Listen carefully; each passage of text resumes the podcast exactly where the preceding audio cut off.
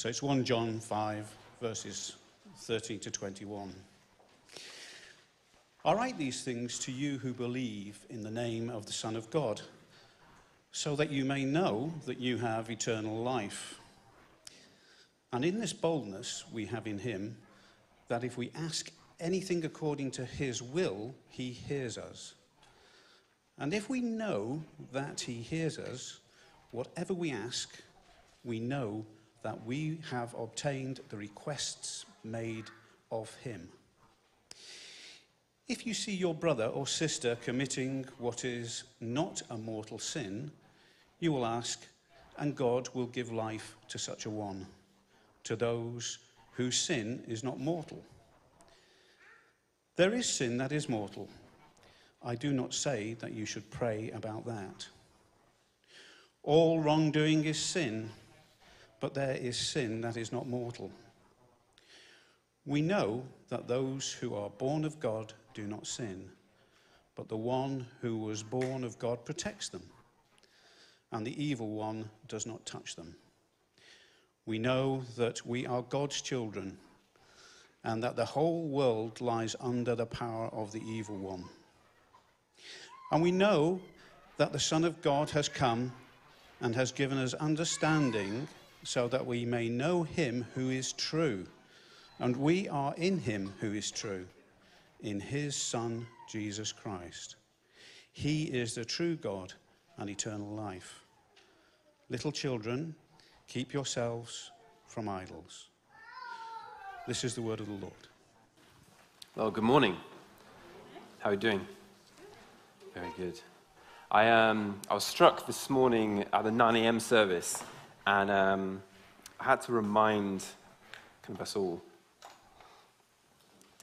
this is not normal, like what we are a part of in many ways. It's almost too high. I'll do it anyway. This is not normal what we're a part of. This is not normal to, well, actually, statistically, it's not normal to be part of a, a church in England that is over 25 people. It's not normal to be in a church where there's more than about three guys who can like vaguely string, strum G, C, D, E minor chords and sing a few songs. It's not normal to be in a church with values above all else the presence of God and actually ministers in, in the Spirit. It isn't normal. So, whereas I'm here pointing the finger, telling you you're all a bunch of weirdos, be encouraged. Be encouraged about this community that you find yourself in, that God has called you to. So this morning it's probably going to be less of a um, like a biblical exposition of the passage, although um, even me and Lou were just saying we love the ending to that. But rather, what I want to say to you, and if you're making notes, the title today is really simple. It is Get in the Fire. Get in the Fire. And um, many of you who might know me, I'm probably more on the introverted end of, this, of the spectrum. So I'm definitely not saying we need to do 24 7 fire tunnels, we need to be slain out in the spirit. Like, that's what we need to do. I probably think that might be a natural outcome. But rather, James, he's, he's constantly used similar rhetoric the last couple months. I know last week he said something along, along the lines of, like, Will you stake your life on Jesus? And that's what I mean. That's what I'm trying to get at when I say, Get in the fire. Because it's a call to, to nurture a white hot faith. A faith that is not dependent on my feelings. It's not dependent on like how my week goes and um, whether my toddler slept through the night and didn't keep me up all night and I'm sleep deprived. But my faith is dependent on who God is when I get in the fire. Does that sound right? Even this passage, it does begin with um, what I would consider quite like a conditional statement. John, he, he, uses the same phrase quite a lot throughout the gospel and then in his letter, and he's like, I write these things to you. He's like telling you why he's done it. But it's that you may know, that you may know you have eternal life. I've got a reference to a passage tattooed on my arm, and it's John 16. It says, like, I've written these things, I've told you all these things so that you may have peace There's a conditional element to our faith that we have to be active participants in it. We have agency, we're not just passive to everything. That promise we have is if we draw near to God, He will draw near to us. So that's what I'm saying. Brothers and sisters, let's get in the fire. Does that sound okay? It's an invitation for many of us to, to make Jesus our Lord and Savior, to step into to all He has for us.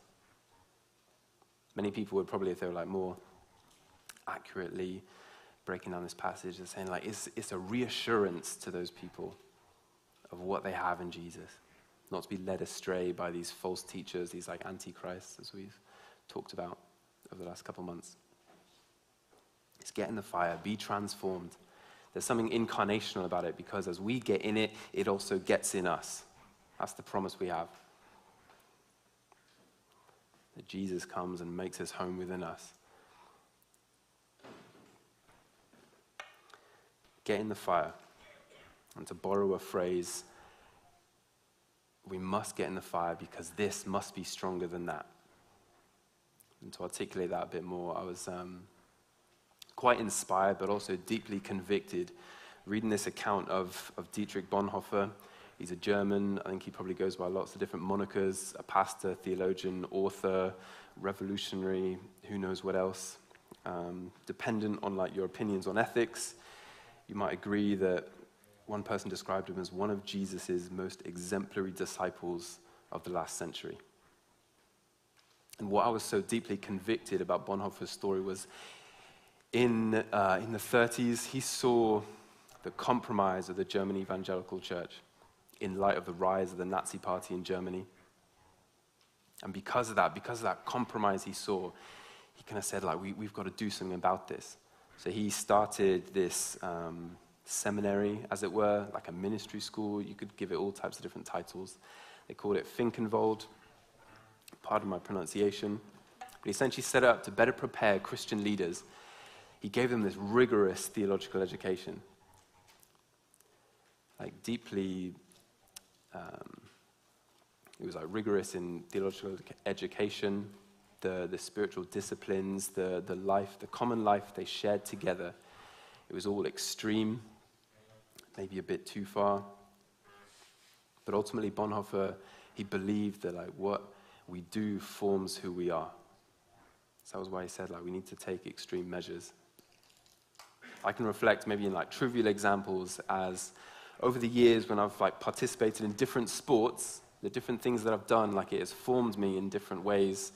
Like my body has changed shape for the better or worse, maybe, depending on who you ask. Less trivial, I can say that, that in 2014, when I came to be a part of this community here, what I did has formed me and that has, in many ways, transformed me into the man I am today and the man that I still aspire to be. Because what we do forms who we are. There's an account of a friend who came to visit Bonhoeffer at Finkenwald. The story goes that suspicion had arose that probably Bonhoeffer and his friends were getting a bit too spiritual. They were getting like taking it a bit too seriously. I, I met this guy in a cafe in Brighton recently, and he, we had mutual friends here. And he said, Oh, you're from Chanctonbury. That's like the Bermuda Triangle of the diocese. no one really knows what goes on there, but like people either disappear or they come back really different. There's all sorts of suspicion. But the story goes that, that Bonhoeffer took his friend on a rowing trip down the river. Then they climbed a small hill and from there, Bonhoeffer like showed him the, the amassing Nazi army gathering. And it was there that his friend wrote, what he was doing in Finkenwald had to be stronger than what Hitler was doing with his army. Discipleship must be stronger than cultural formation. Loyalty must be stronger than compromise. This must be stronger than that. Because revivals are always characterized by groups of people that have nurtured this white hot faith within them. Because they've embodied this notion that like we must get in the fire. That this faith that we gather around must be stronger than that. So that's why I say to you, let's get in the fire, because this must be stronger than that.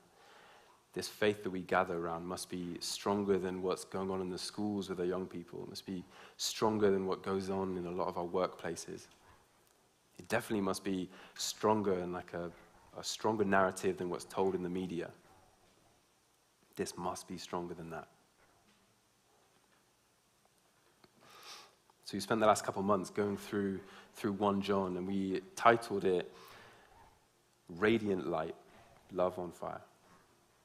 It's this radiant light. I have to admit, we borrowed that language from the, the author of Hebrews, in which he described Jesus as the radiance of God's glory. I'm always struck by um, a famous C.S. Lewis quote that I'm probably going to butcher. But he says that I believe in the sun just as I believe that the sun has risen.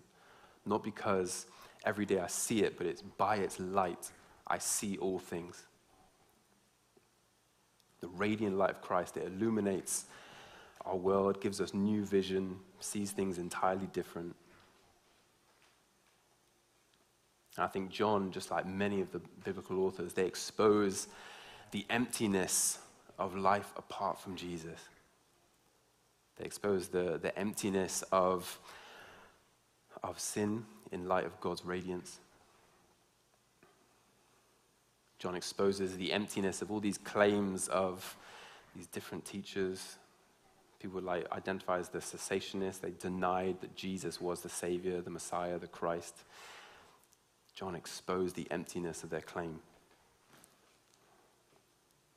Ultimately, they, when we gather around the truth of, of the Bible, it re-narrates our human existence. It re-narrates how we're to operate. Because now we're to operate in communion with God, in relationship with Him. I think from week one, we, we talked about that word koinonia, this holy unity in which we're invited into with God, but also with one another as well.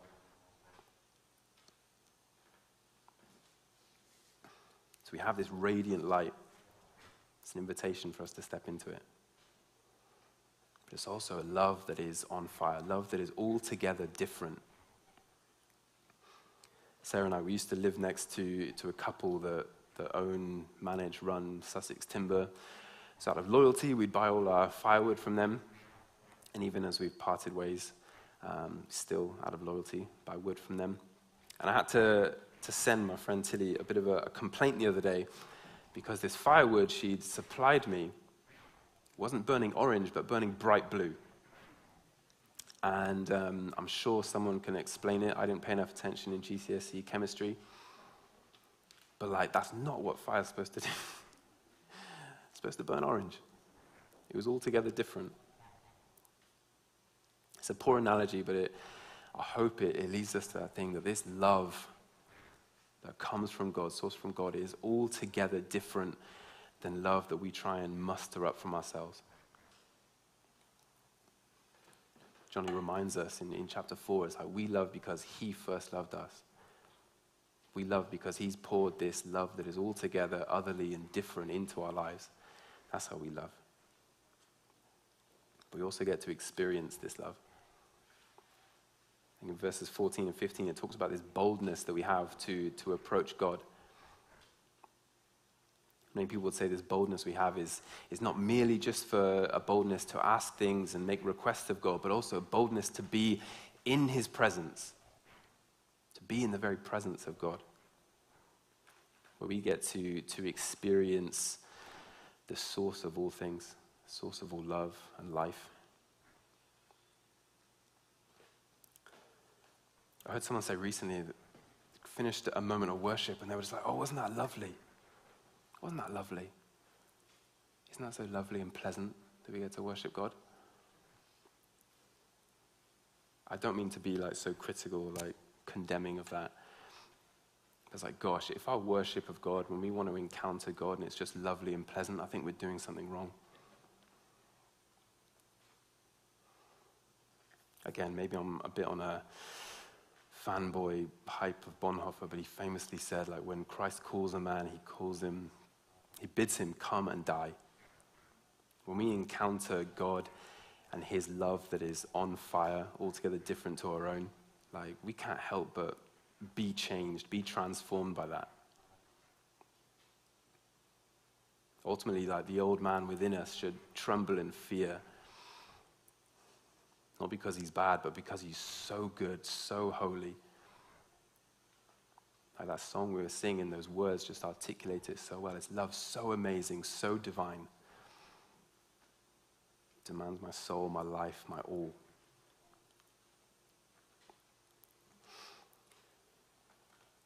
When, when I first became a Christian, when I was at university, I'm not sure whether it was like the in trendy song at the time, but we would sing that chorus, like, I'll stand with arms high and heart abandoned in awe of the one who gave it all.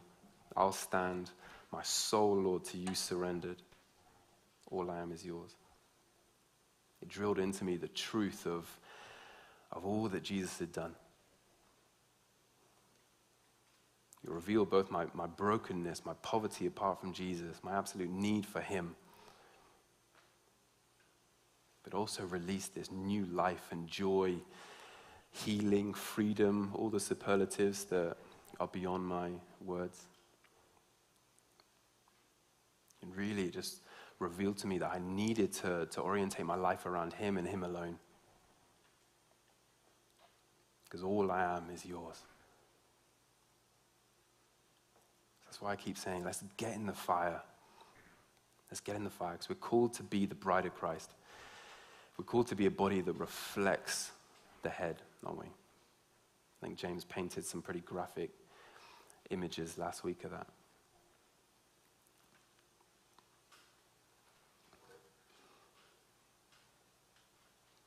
So, just like wonderfully articulate the way John beautifully brings the letter into land, and he's just, little children, Keep yourself from idols. There's no like, I love you so much and I can't wait to be with you, like Paul would write. Just keep yourself from idols. Keep yourself from idolatry. It's just the worship of, of unworthy things. I don't think I need to, like, I'm not going to teach you how to suck eggs and tell you all these like areas of idolatry in our lives. We can allow the Spirit to do that. And I'm sure like you already know. But our revolutionary act as God's people is our loyalty to God and God alone. Even going back to the Old Testament, it's like one of the Ten Commandments to have no other gods besides me. Maybe the challenge is really to say, like, actually, when we, when I say let's get in the fire, how often do we make idols out of, out of Christian things, out of really good things? I know over the years, me, my friends and I at university, we'd get it when a certain song would come on. I saying like, "Oh, stand!" You're like, "Oh my gosh, I love this song." We can make idols out of our preferences, out of like certain styles of doing things. We can even make idols out of like the blessing and fruit of God, and then we forget about where that came from. And I don't mean to be like quite so harsh, but our vision here at Chanctonbury is to see God's kingdom come. Often we articulate it through, we'll simply say 2033. This is like to articulate what it means, what it might look like for God's kingdom to come here across our communities. Jesus, when he, in his Sermon on the Mount, he shared his Beatitudes. So, Matthew chapter 5, verse 8, he said, Blessed are the pure in heart, for they shall see God. Blessed are the pure in heart, those who had a simple, childlike faith. They shall see God. Blessed are those who are ruled by the will of Jesus and Jesus alone. Blessed are those who are fully surrendered to God, where it is Jesus that reigns in their hearts uncontested. They will see God. Blessed are those who are absorbed entirely by God's will and his kingdom.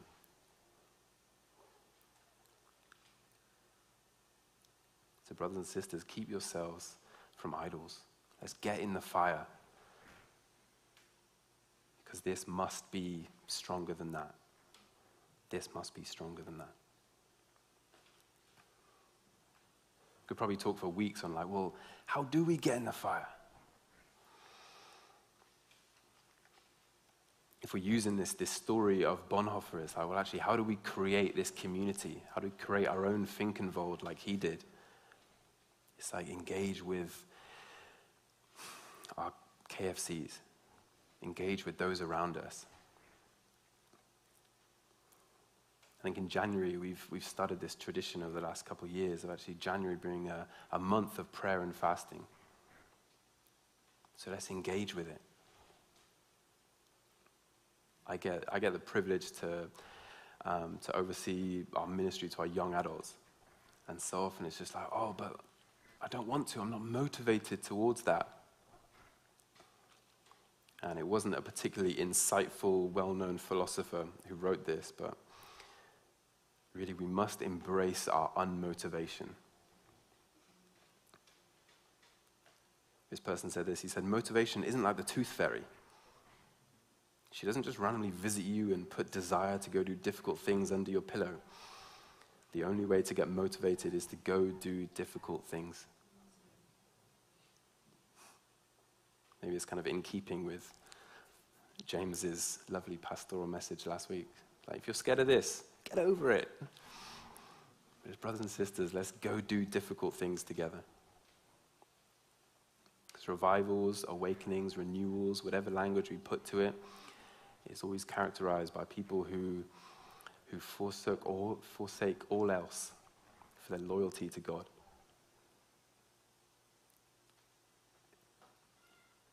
The story of Bonhoeffer concluded by his friend writing in reflection of that rowing trip down the river and the walk up the hill, in which Bonhoeffer said, This must be stronger than that. He wrote, Bonhoeffer was right. This going to say.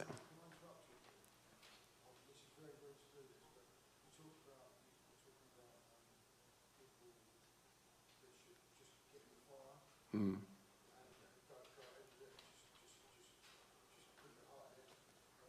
Yeah.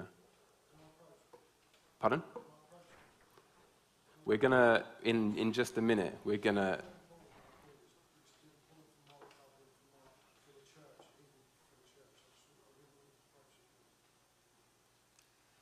to come talk now? And Jim, grab you for a sec. In just a moment, we're going to do just this and get in the fire. Bonhoeffer's friend wrote and he said, Bonhoeffer was right. He said, This must be stronger than that. But what history reveals is that this was stronger than that in light of that amassing Nazi army, this was stronger than that. The good news of the Christian story is that, that God saw the brokenness of humanity. And he declared that actually this is stronger than that.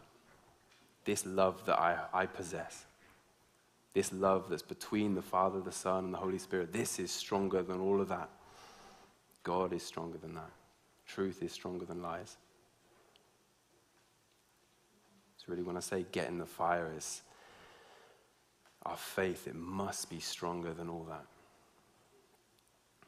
Does that sound all right? Yeah. I jovially talked earlier that this doesn't necessitate just non stop fire tunnels. You know, we're going to invite the worship band up. Really, it's not lovely, articulate, well, I hope it might be, but it's not a lovely spoken message that's going to transform us, but us encountering the presence of God as we get in His fire. Does that sound all right?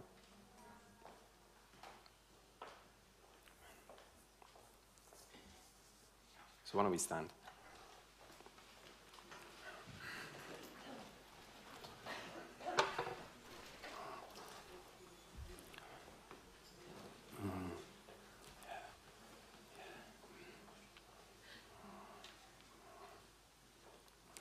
Why don't we take a moment and as, as theologically as simple as this is, whatever it is that, that you think you cannot boldly approach God's presence, just allow the truth that, that all God has done, all God's love, this is stronger than all of that. You're not brushing it under the carpet, but you're presenting it at, at God's feet. Does that sound all right? Yeah.